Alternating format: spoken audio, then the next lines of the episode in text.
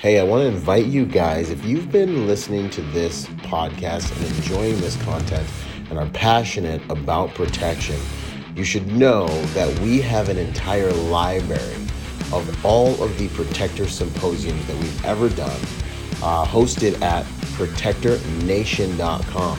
You can go there and you can download those and you can watch every Protector symposium we've had to date there online and you can learn protection tactics from the most, some of the most elite trainers in the world from the comfort of your own home. I think you'll be surprised about how much content we actually have there. Uh, it's very, very, very reasonably priced and you can upgrade your protection skills. Remember, protection is not all about the hard skills. 90% of it is all about the software, the programming, the way you see and move in the world to achieve a safer pattern of life. With that having been said, go to protectornation.com, join us there, learn from the best of the best. Now, enjoy the show. Boom! What's up, you guys? Here we are again, another episode of the Protector Podcast. Super stoked for this one. We've got, in my opinion, a living legend, a guy that I've always wanted to train with, and I've come up with some good excuses to make it happen over the years. Uh, Craig Douglas, how you doing, sir? Good, man. Good to be back. Yeah, no, absolutely. Absolutely. I would have had you at the last one, but I had to like spread it out a little bit. Sure, sure, absolutely. Understood. Yeah, we um so you know, real quick, I guess maybe give the guys a little bit of an introduction to yourself and your background because you know they're always wondering, you know, uh, who am I listening to, right? Yeah, absolutely. So, uh, Craig Douglas, uh, I'm a retired sheriff's deputy from South Mississippi. I did a, a uh, 21 year career most of us spent in um, narcotics and SWAT. I retired in 2011 to do training full time. This is my 12th year of doing training full time. It's my 21st year of doing training under the brand ShivWorks globally. I teach now in uh, 48 states, 11 countries outside of the US, uh, four branches of the US military, six federal law enforcement agencies, and we hold a standing uh, contract uh, within a small section of the intelligence community and organized under the Department of Defense. Uh, I'm best known in the industry for niche tactical problems um, and entangled inside of a clincher ground fight, uh, uh, pistol presentations, and, and what that kind of gunfight looks like, uh, knife work, fighting in cars, and uh, solo interior movement problems, uh, which is some of the stuff we're going to be covering. So any uh, any kind of niche black swan, probably worst day of your life that you didn't anticipate and train for. That's kind of where we dwell. Heck yeah, which is awesome because that's what this event's all about this year. Yeah. Um, and uh, I think with everything we're seeing on the news and the media and all that stuff, I think it's right on time. I, I, I just wish I could have done it a little earlier. yeah. yeah. I'm, hoping, I'm, hoping they don't beat us COVID 2.0 or pandemic 2.0 doesn't beat us. yeah. Who knows what's going to happen? You know, so we might all be driving in anyways. right. Yeah, man. But nonetheless, um, it's an honor to have you back. So we've done two symposiums together. Um, probably one of my first, my favorite SMEs to work with. Uh, some of the things you guys may not see is just, you know, Craig Douglas and to me is he's a gentleman. He's a dangerous gentleman. Uh, he's from the sea. He's also ironically from the streets. When I hear his music selection, when, he, when we start training, you know, it takes me back. Um, but uh, we're gonna do some really awesome things this time. How did you kind of get into this realm, just so that people can kind of humanize you and understand a little bit about what brought you to being an instructor?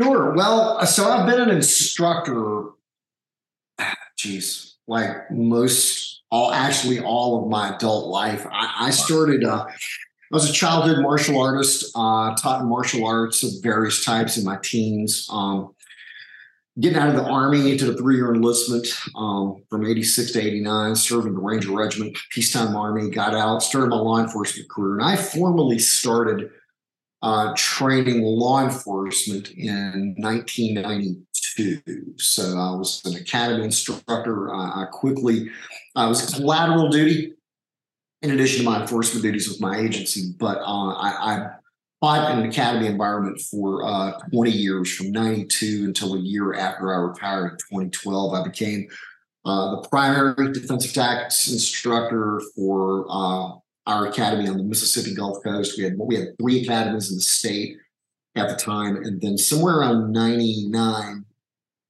uh, I was uh, certified as a subject matter expert by the state of Mississippi, and uh, what that meant was I could write curriculum versus um, be required to teach certified programs like PPCT. So I, uh, I wrote curriculum, uh, started teaching some of my own content uh, based on some of the experiences I'd had, uh, particularly as an undercover narcotics agent, and then um, started ShivWorks just kind of at the request of the public. So there was no plan to do this. I, I, I was working on things at the police academy and I started interacting online. And there was just an interest. People were like, hey, I would like to see some products based on your ideas. Hey, we'd like to see some training based on your ideas. so I did that.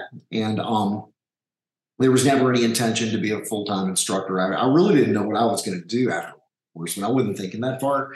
Um, but basically, it, it, just grew very organically. This is pre social media days um, mm-hmm. when we were all interacting on on internet forums, uh, the old VB uh, bulletin software, and um, so I guess the the term you would use now would be brand building. Um, mm-hmm. I, I had eight years, nine years of brand building while I was still with the sheriff's department.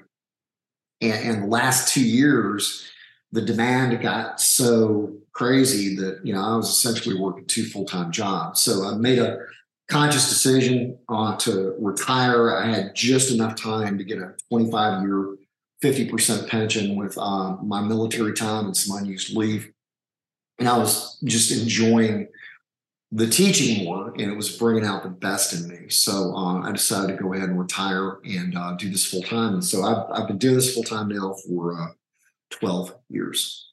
Wow. And uh, right now, I average um, about 40 weeks a year uh, on the road teaching. The uh, business is split evenly between open enrollment, regular people, and then close enrollment with um, military, law enforcement, and and other. So we're busy. Heck yeah, 100%, as you should be. You said something during one of our symposiums that I thought was awesome. Um, and it was something along the lines of we were talking about some other art form or something. And you said, uh, if it can't be tested, and I think um, Mike Pannone corroborated the heck out of this. We are sitting there watching a UFC fight and I repeated it to him. But you were like, if it can't be tested, I want to say at speed with repeatable results, you should not trust your life to it. Yeah, pretty much. You know, and that's one of the big things that uh, ShivWorks content um, is known for. Is is we we do what are called evolutions, and uh, we describe an evolution as the um, the validation exercise for the day's training. Uh, and evolutions are further described as non-consensual and competitive. So basically, what we do after the training day is over is we put on gear and, and we we allow people uh, heavy contact, freedom of choice, freedom of action, opposing will, um, and intention. And um, we pressure test this content as hard as we safely can. So hopefully nobody walks away from a day's training going, ah, I don't know if that works or not. And, and again, the evolutions are not real fights what they are is honest experiences and honest and, experience. Yeah, it's an honest. I love it. It's the truth. And um, you know, we we know as much as we possibly can about whether this content will work. So I'm a big advocate for doing that, and I, we we require it in the mm-hmm. coursework. You know, yeah. so yeah, everybody. Uh, and the other thing too is it creates um, a, a really positive training culture because mm-hmm. you know everybody is required in the coursework to show fairly fairly publicly vulnerable. Mm-hmm. So when when a collective group of people is willing to hang out there and expose themselves, words and all, it keeps the training culture overwhelmingly uh, positive and supportive, and and that's important to me when you know, we're talking about, hey, we, are training violence. You know, yep. so the, the environment that we do that should not be toxic. It should not be negative. It should be supportive, and uh, it should allow people to fumble through and make mistakes and uh, and be seen, you know, for who are, who they are and what they are, and accepted. Yeah. So um, it works for it works on a number of levels. I, I think pressure testing, besides just validating content, there, there are a number of overarching reasons to do that because it just implicates um, a, a healthy, largely more positive than not training community. Yeah, and and and an honest one, I think an honest one, you know, because all the the good ideas and the things that look cool on on Instagram, I mean, it just we're gonna find out if it works. And I think one of the biggest compliments I got from one of my buddies, Luke Agajani, when he's like, because we've, you know, the two times that we've had you out, it's like we teach the course, they learn the fundamentals, and every time, like in all the fights, in all the chaos, the people that apply the fundamentals generally dominate and they generally get what get they accomplish the mission. And then that is really um that's really valuable man. That's when people know they're walking away with stuff you know? Right um you know like we saw with zola and the you know car fighting one of the dudes yeah. you know like she she dominated she implemented the principles and she made it she won like two car fights after that it was yeah. amazing yeah and we have your guys too outside mm-hmm. of the symposium come through coursework yeah. Oh yeah. Yeah. And um, they they they all show well. You know, they really do. Good. But yeah, it's it's pretty cool to watch them go through the coursework and, and see them mm-hmm. apply things. And again, you know, when they when they use the training, um, they they do well. Yeah. No, thank you. It's always good to get that feedback. And I think yeah. huge, huge takeaway for you guys listening too is you won't walk away from a course with ShivWorks and with Craig Douglas wondering, thinking that you know something. You're going to feel and you're going to understand that you know something. You're going to have uh, mental reference points um, that are going to stick with you, you know, and that I think is really valuable to walk away with.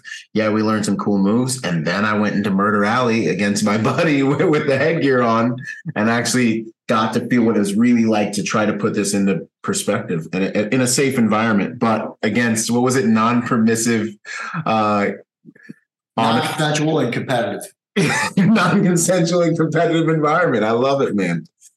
Right. That's, Both parties are trying to win. There are not role players. It is opposed.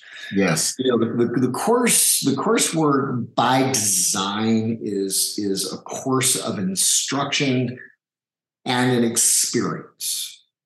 You know, the, the course of instruction is the course of instruction, but the experience right. is um, what that's what resonates, impacts, and makes the, the, the motor learning that's what makes it stick and resonate. And and you know, our job is to create these little rooms in your head where yep. you can sit by yourself um, and and contemplate your experience. We facilitate the experience. You decide what to do with it.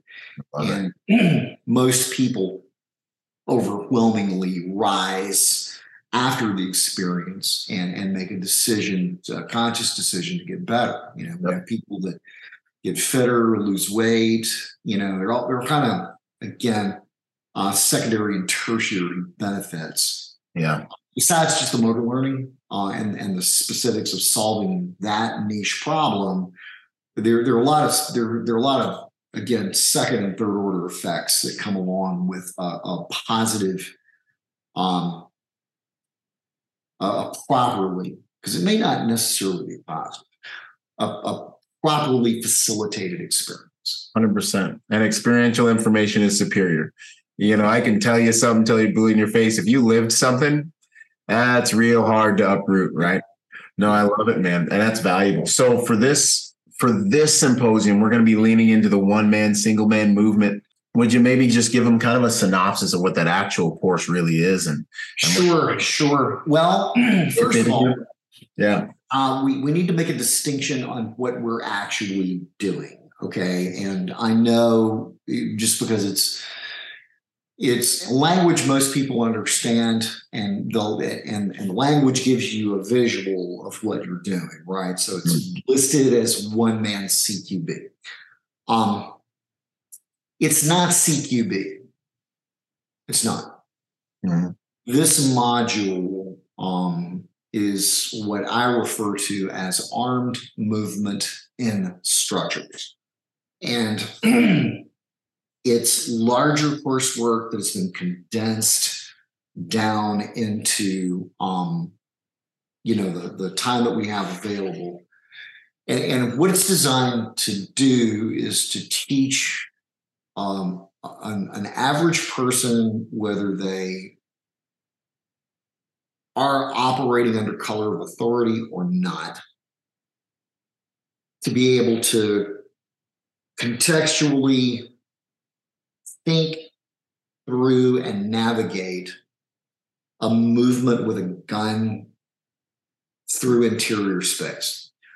So, and there's several reasons that that I make this distinction in the movement. First of all, you know, um, yeah, when I teach this content, and, and I've taught this content quite a bit in closed coursework. Uh, I've done this for the IC. I've done this for JSOC you know, invariably, especially in the, in the intelligence community, you'll you'll have people from a whole bunch of different mil backgrounds, right? From mm-hmm. the Marine Corps, from the Army, from the Navy, and and the most contentious arguments are always about CQB.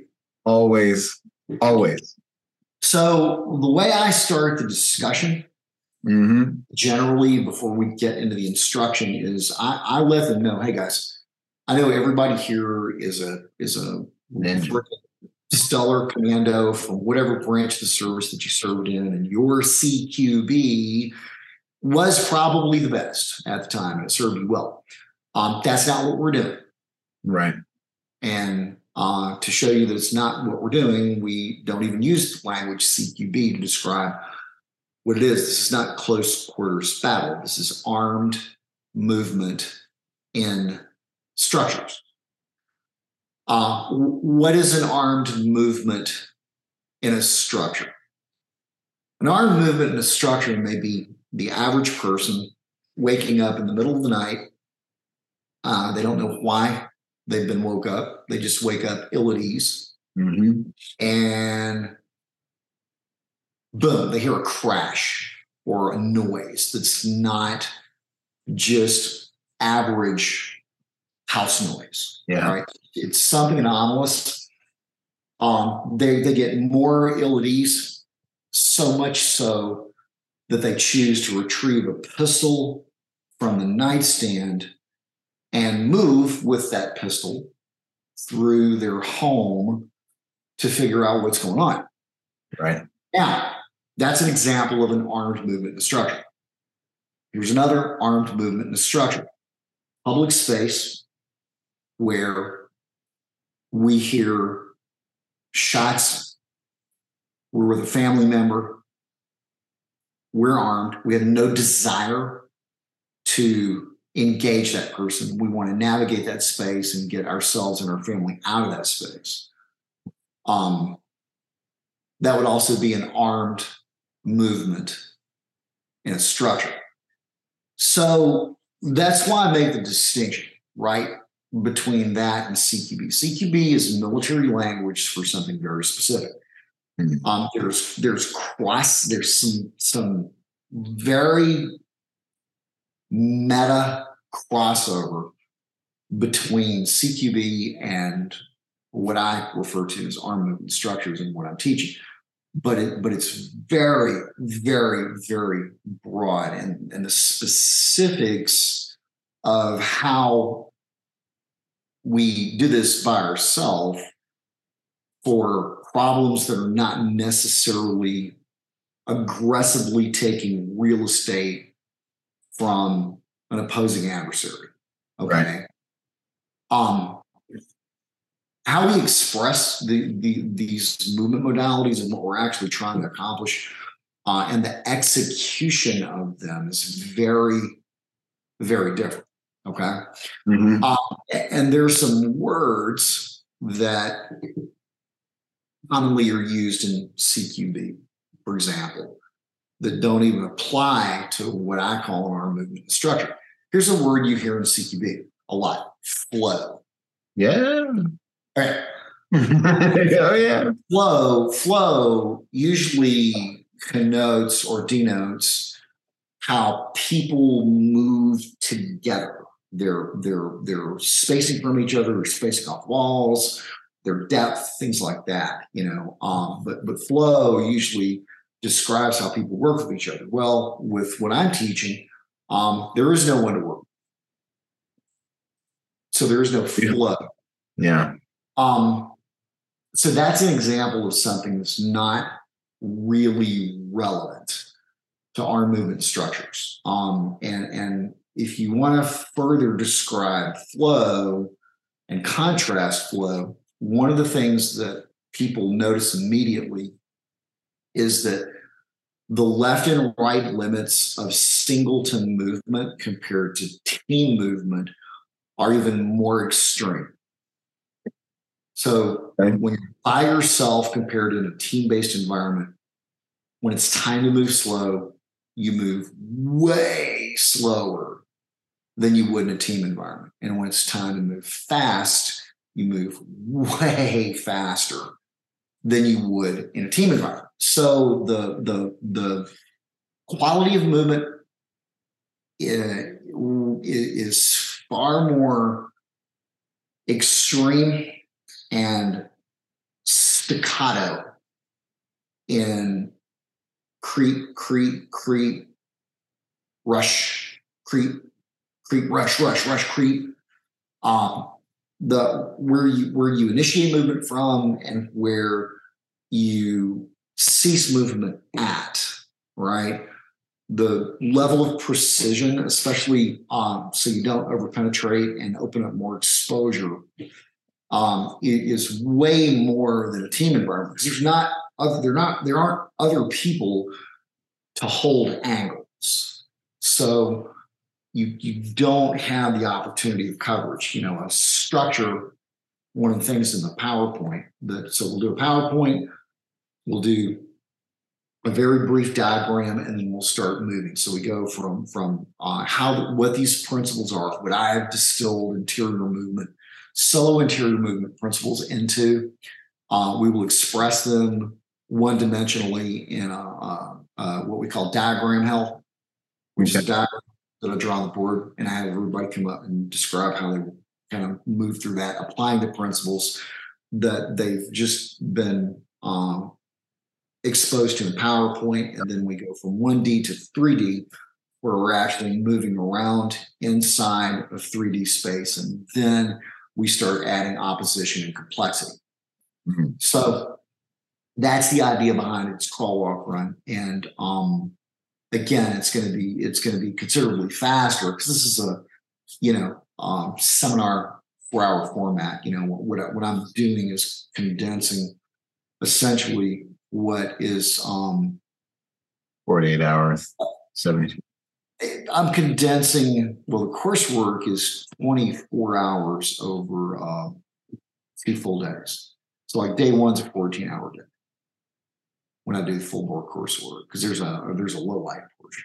So I'm going to be condensing all of that into some some digestible, essential elements of um, information and we're not going to have time, obviously, to do the amount of repetition and drilling that we would do in a full day class, but people will get exposed to how to do this. It'll give them a sense of, of, of how to do this. And then we'll add some complexity. We'll look at some ambiguity.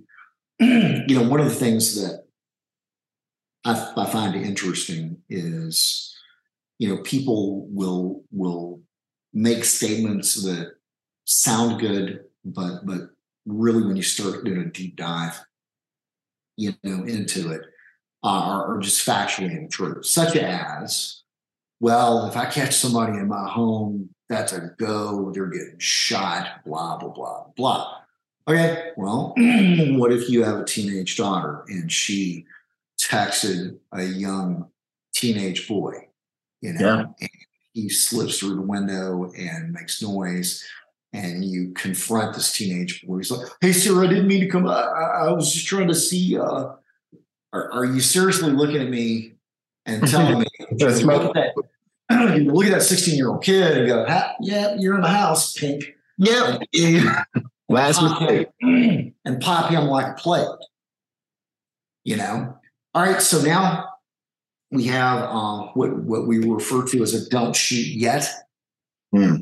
We, we use that language because we might shoot him in 10 seconds, Mhm. but we've chosen for a moment not to shoot him yet. Yeah, All right. right. So now I've got interior space. I'm armed. I'm dealing with a person. I've chosen not to shoot yet. What do I do with them? Should I um, pin them in place and limit their movement? Or should I move them? Um, other things to factor in is there uncleared space between me and this person? And if I move them, do I move to them and risk exposure in uncleared space? Do I call them back to me? Do I move them out of my house? Um, how do I get law enforcement to me or, or, or support to me without creating an incident where I'm the person mistaken as the aggressor and I'm shot because I have a gun in my hand, you know, by responding police officers, which has happened a fair bit. Hmm. Yeah. So, so we'll look at a little bit of that, and I will probably do more modeling of that because we simply don't have time to get a lot of repetition on it. Um, we have a process where we teach people to control, control and clear, and and we define control as a person not oriented on us and having their hands separated from their waistband, and then we make a, a, a decision on whether we should actually try and ascertain if this person is armed or not, and a particular way to do that, and a particular way to do that quickly. But yeah, so um, you know that those, that's some of the ideas behind this, and and, and to to wrap all that up, what this is not is you running through rooms, you know, uh, Shooting at each other and just do, doing CQB. It's not what you're aggressively taking real estate. You may have to, there, there may be elements of that, right? There may very well be elements of that. You know, especially once things do go opposed, but we're going to look at a lot of these common problems. We're going to look at the idea of bypass. Mhm. You know, here, here's the thing: if I hear something in my home, you know, a better half and a um, you know, special needs child, Mhm.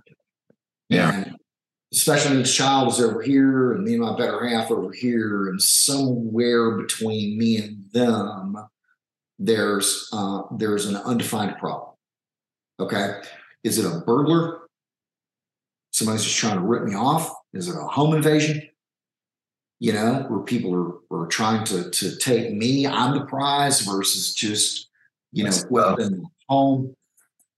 Uh, maybe we don't want to engage with those people. Maybe maybe if there's a expeditious, quiet way of navigating and bypassing that problem, getting my special needs child and just getting out of the house and then calling law enforcement and people who and and uh, where there are more people with body armor to go take care of that problem. Maybe maybe that's the better choice versus aggressively taking real estate like we would in CQB. Right. Um, so again, that's another distinction between what, what I think of again as an armed movement structure, bypass, and the Yeah. idea of is bypassing a good idea? How would you do it? What what what does that what does that movement look like? What are the attributes that we need to uh, to pull that off? You know, so those are the that's the idea behind this. It is it is contextualized for average people or singletons, usually not operating under color of authority. Somebody, um, OCONUS, who's doing something uh, on behalf of the government in a in a way that um, you know is not overt. Yeah. No, I love it. How did you? I mean, first of all, you guys got to be hearing this man's vocabulary, the lexicon, the way he's describing music, everything he's describing. It's gripping, but it's an awesome mastery of the human language of, of English. So you know, just kudos to you on that, man. It's very Thanks, man. Sure. hundred percent. And um, what I, I think it's an ultra relative thing, relevant thing. I see, uh, you know, we see on the gram, we got guys, you know, full kit, body armor, running around doing stuff all the time. Everyone wants to be like them. Totally dig it, respect it. But I think this is the most relevant equation for a CCW owner to face, and that's kind of why I really wanted to lean into this. And or a guy on, you know, maybe you are working and and and in a rural area, and you are law enforcement, and you know your your other buddy is 10 15 minutes away and uh, you gotta you gotta do you know? Do you how how did you what caused you to want to teach this course? You know because I, I know a lot of your courses do come from your experiences and things like that but what caused you to say hey i want to i want to approach the one this you know the single man operation of of this equation? I started teaching this content formally uh, in 2006. Um, but it represents kind of my career path of, Mhm. working as sheriff's deputy uh, in, in our county. We we have real extremes in our county from just absolutely super urbanized with casinos and gaming and stuff like that to super rural, you know, mom and pop Mayberry type stuff, right? Um, so I worked by myself quite a bit in scenarios where, where there just wasn't another person, and and I had to make a movement and I had to do something, right? I had to now I had to figure that out by myself. Um, so that was the first one, and the second one was um, my my undercover experiences. You know, obviously, uh, mo- all the time I'm working by myself. You know, there, there's hopefully somebody close, but um, you know, sometimes there wasn't. So, you know, if I was buying crack in a crack house and um, you know, reception of the body wire is bad and things go bad. uh, You know, let's say there's a there's an argument. Let, let's say it's there are a lot of people in there and there's an argument between two dudes. You know, you know, things go badly and I need to just bail on that buy. Yeah. You know, uh, and I make an excuse to go to the bathroom. You know, uh, and then kind of seek out. You know, what is what is that? Do I even drug? right right. What does that kind of what does that kind of movement look like? You know, there, there are all kinds of all kinds of movement skills, right? And and that's what we're we're gonna do is look at you know ways to move while armed through structures and particular problems that are plausible and relevant to either average people or people working by themselves who are not average. Yeah. What would you say to the guy who's like, so you know, I hear people say things like, "Well, you should walk your house. You should take a look at your your known structures." Is there any kind of like prep work you think people should do in the environments that they are organically living inside of, with regards to you know giving them an edge on something like this? Prep work, um, I think I, I think just what you said, Byron, walking your house, knowing your house, knowing where your exposures in particular are the worst. And and we use I use the word an exposure exposure. You, you know, would would probably the the military, you know, working version of what I call an exposure is dead space. So it's anything I can't see into, right? And um, you know, the idea is is we try and eliminate dead space as much as possible, things we can't see. If we can't see it, we can't control it. The problem is, is that a structure is a is a sphere, right?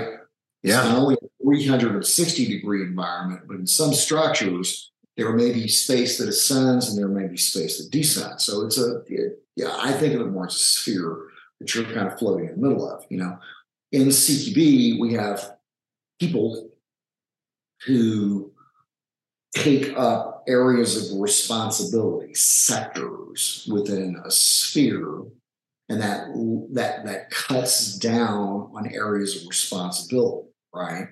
It narrows our field of view. It allows us to concentrate better. You know, our attention nearly isn't nearly as split. Um, we don't have that Mhm. now, right?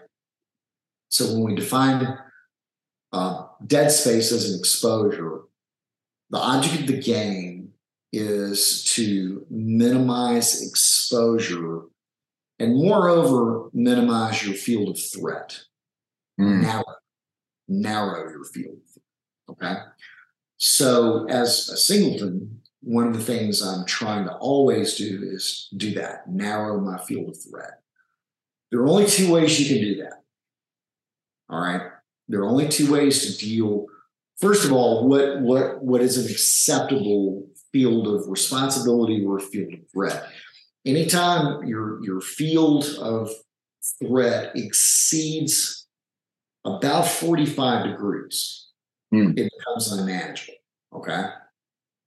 So if you think about it, if a field of threat is 90 degrees, right, it's absolutely unmanageable. And this is the reason that in classic greenside infantry, ambushes are set up in an L. Yep. Mm-hmm. Yep.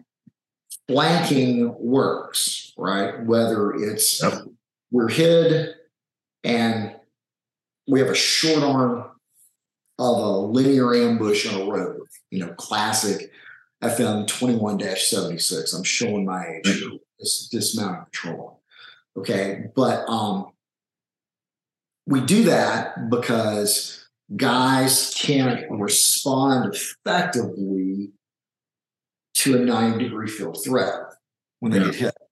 And this is nothing new, right? I mean, It's been school of We've been doing this that you, you you see this in the animal kingdom. Uh huh. I mean, hyenas hyenas will engage from the front and then and then hit you from the side. Oh yeah. Everybody knows this works. Okay, so the object of the game is to to to minimize that. So so what I tell people is anytime your your exposures exceed 45 degrees, they are unmanageable. Mhm. And as a singleton, you are always in a in a multiple exposure. In other words, if I'm moving down a hallway and the only place I'm exposed from, the only place I can't see is a lone door straight in front of me that's partially ajar. Okay. I can keep my eyes, I can keep my muzzle pinned to that door. There's nothing traversing to the left and right. Okay.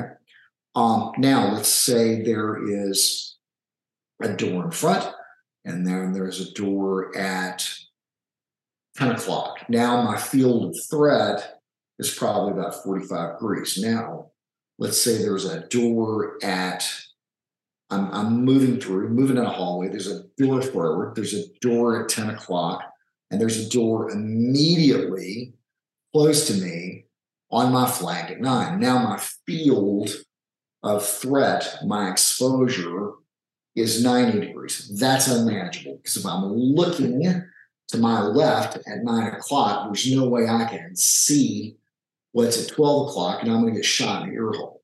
Yeah.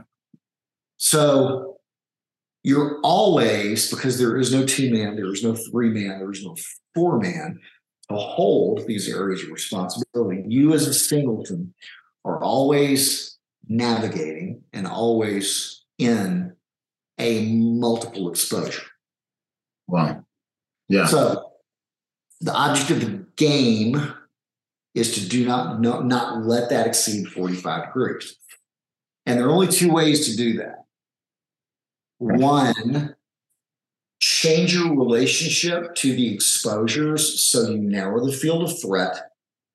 And if that's impossible to do, option B is to spend as little time as possible. So, exposure thus becomes Minimum. a pace driver. Hmm. It tells us when we need to move much faster or when we can move much slower because the slower you move, the more precisely you move and the better that you see. When movement starts speeding up, you can't see as much, you can't input as much information about the environment, right?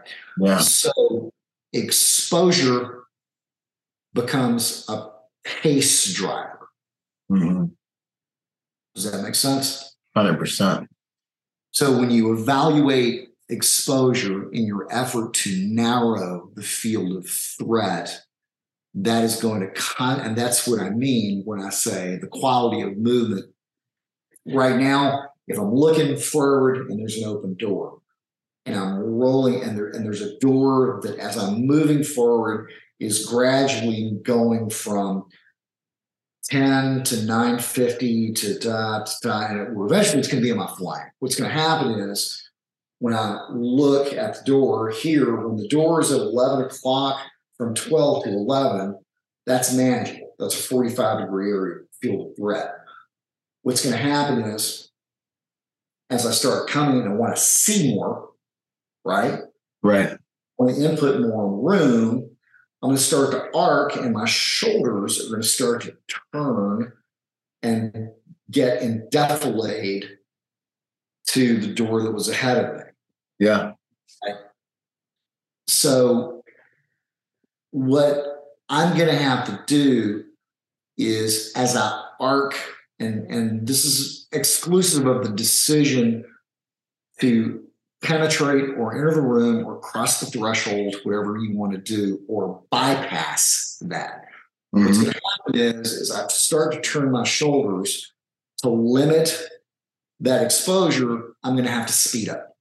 Mhm. Continue to creep and creep and creep and creep. I linger in an exposure that exceeds 45 degrees. And the more you linger, the more time you spend in it. If there is someone opposed, the Right. greater the likelihood. Okay.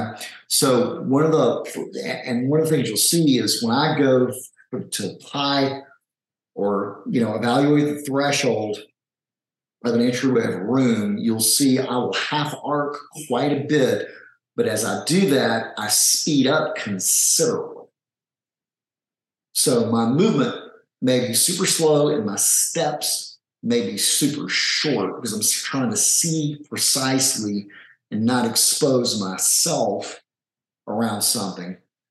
But as the exposure opens, I speed up dramatically and then make a decision. What do I do next? Do I continue and bypass? Do I penetrate the room? Why do I need to go in there? Maybe I do. Okay. And when I enter, you know, I'm probably entering at at at you know a fairly high rate of speed. And then once I enter, the next thing I have to do is evaluate exposure again. And as soon as I penetrate, I need to see quickly, read the exposure correctly, and know where I should stop exactly because I don't want to overpenetrate and create more problems. Right. So oh, So it's it's it, there's a lot going on. Okay, Yeah. it's, it's you're doing everything. You ain't got no team. You have no help. No. Yeah. No, there's Right. nobody. There's nobody when you when you enter a center fed room. There is no one to take the opposing hard corner, Right. and that may dictate where you move from, where you move to, Right. what you're looking at as you enter the room, and what you're pointing a weapon at if you have one in your hand, and and all of those things, they might be different. I might have a good reason based on a threshold evaluation with a long wall and a short wall. I might have a good reason to look in one particular direction, but keep my gun oriented in another. Mhm. And when you think about a lot of classic stuff that, that, that teaches you like a third eye principle, right? Where I where I look, the muzzle goes, blah blah blah. Right. Right. Right.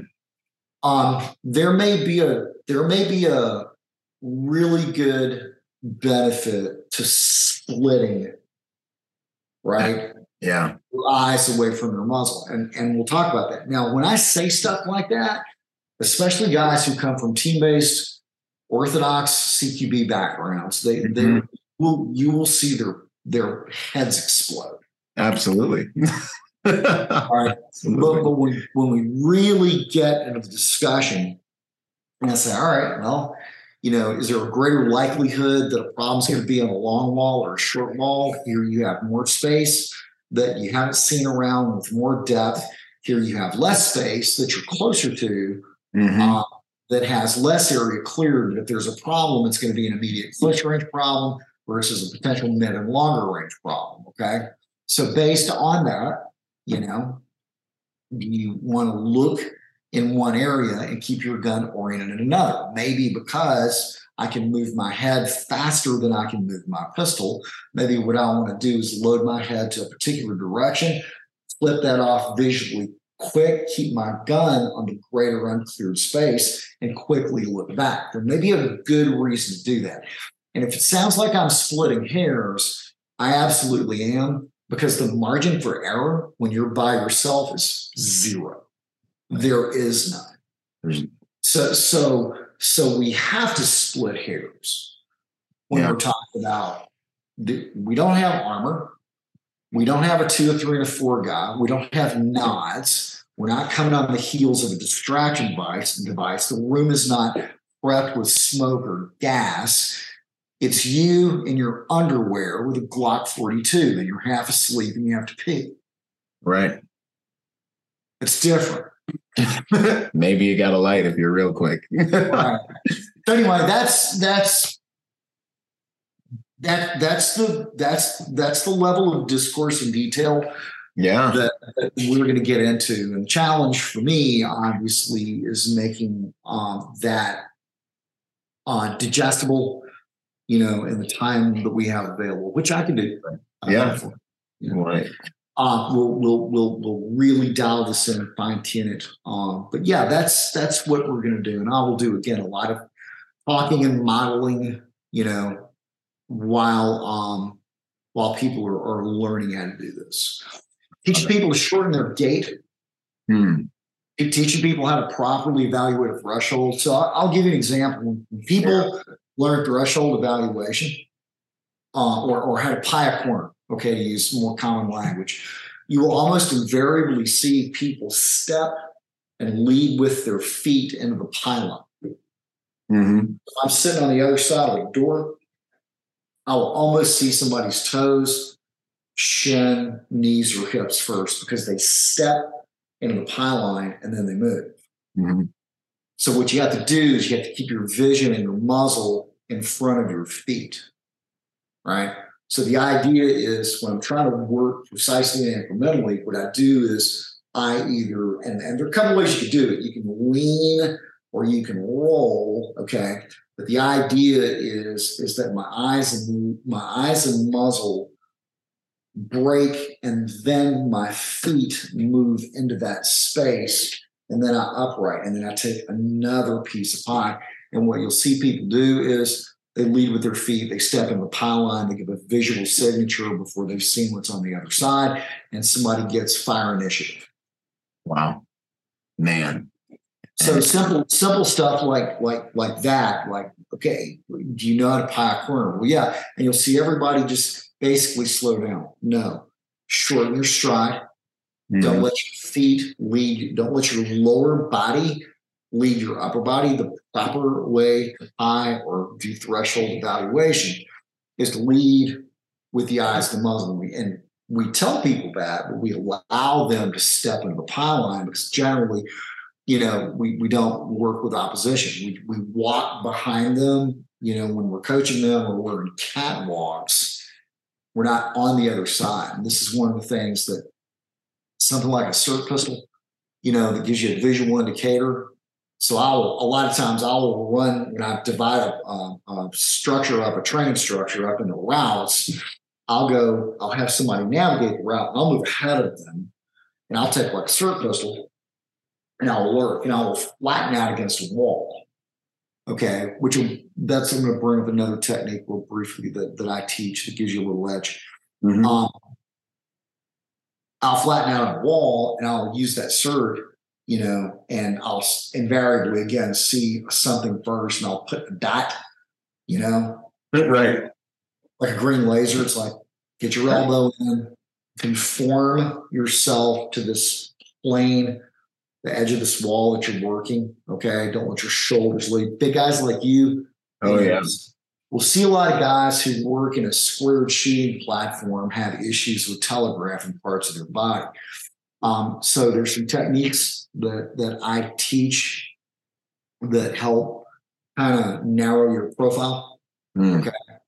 And also, you know, there there's some other, and, and these same techniques also allow you to see a little extra sliver. And for example, I'll teach I'll teach people to flatten out on a wall. Hmm. In other words, versus if the, there's a line where, yes, I'll teach people to do that. I'll teach people to either put their back or their front against a wall. Because if you think about the width, especially if you're a bigger guy, the width Yeah. of your shoulders, if that's what's dictating the limit of what you can see, a lot of times by just turning, I may get an extra foot and a half of dead space on that corner. And it may be enough to to turn what was a corner fed room into a or turn what was a center fed room into a corner fed room if I can eliminate dead space from the exterior before I cross the threshold. Hmm. Wow.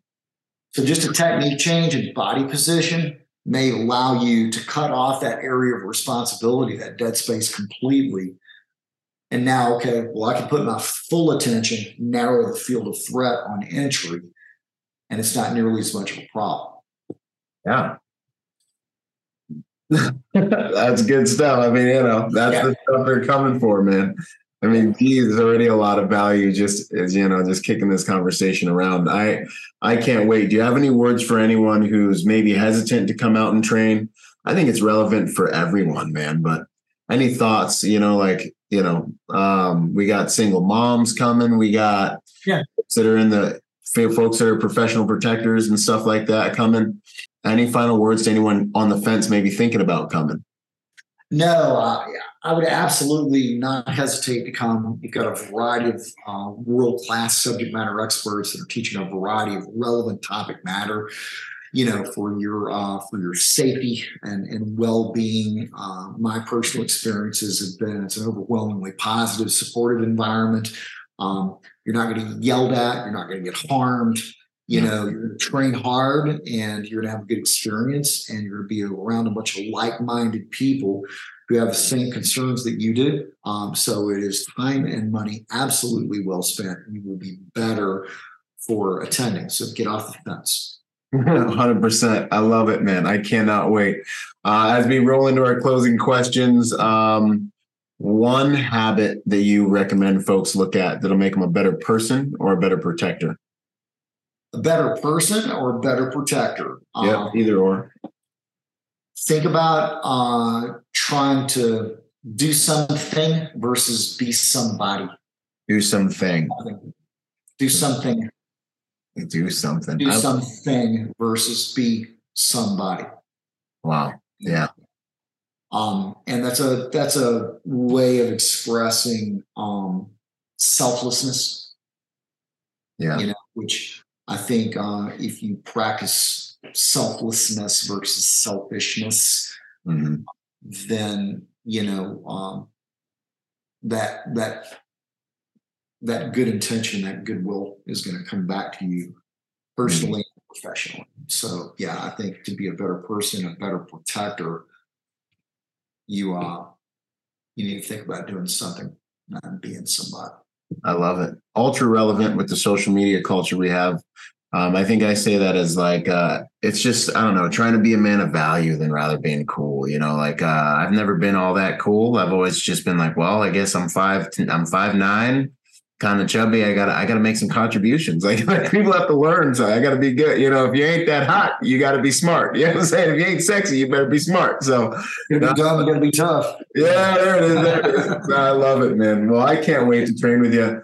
Um, this is going to be amazing again, uh, and it's very relevant. I mean, as people get prepared for hurricane, whatever, and wildfire, whatever, and Yeah. maybe pandemic 2.0. I don't know, but yeah, it looks like it. You know, so um, it's a really good time to get culture, get around a, a culture of protectors, like-minded individuals.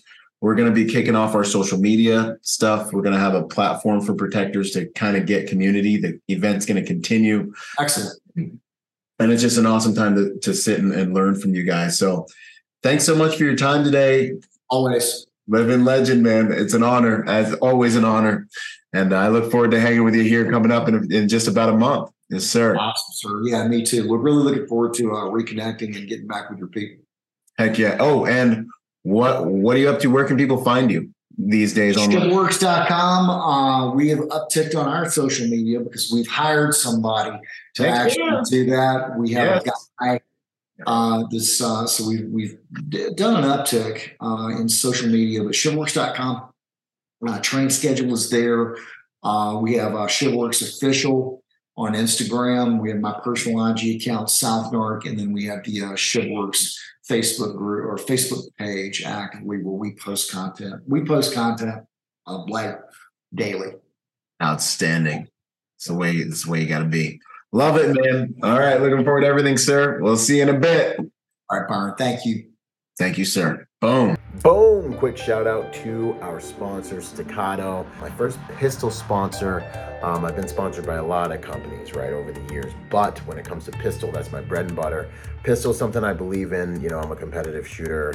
You know, we're shooting anywhere from, you know, 800 rounds a month type of thing, right? So, Staccato, being what I believe, is one of, if not the most complete handguns you can put in your hand. Um, it's got every component that a handgun could have, should have. Uh, they're actually extremely dependable now that they've made some changes, and these things are straight up tack drivers. If you're looking for a pistol that will do as much of the work for you as a piece of hardware can, obviously you have to have the, the, the marksmanship and all the different things, but different guns perform at different levels. And I want to say that Staccato is one of by far for sure take it from a competitive shooter we're shooting the highest volumes of rounds constantly. Right now not used to have a background guy but like right now when you go shoot you're going to see certain brands. Staccato is one of if not the highest performing firearm that is both ccw duty ready and also competitive ready.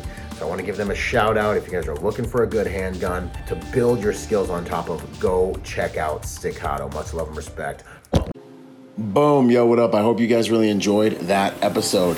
Hey, listen, in order to get more out of the brand, I want to encourage you to go join us on our social media platforms and join us at protectornation.com. We post different types of content on our different platforms at different times. Uh, you'll get blog posts, you'll get videos, you'll get real world combat engagements and things like that. So stay plugged in in order to get the most out of the brand. In order to support us, also go to protectornation.com and buy something or join forces with me on patreon. You'll scroll down the homepage and you'll see the link. Uh, anything you can give counts you know think about whatever you would lose in your cushions or like spend on mcdonald's this month five bucks a month whatever it is. Uh, that helps that helps us make the world a better place by making good people dangerous. Anyways this is byron rogers protector by nature and by trade and i'll see you on the next piece of content whether it's a video or podcast. Out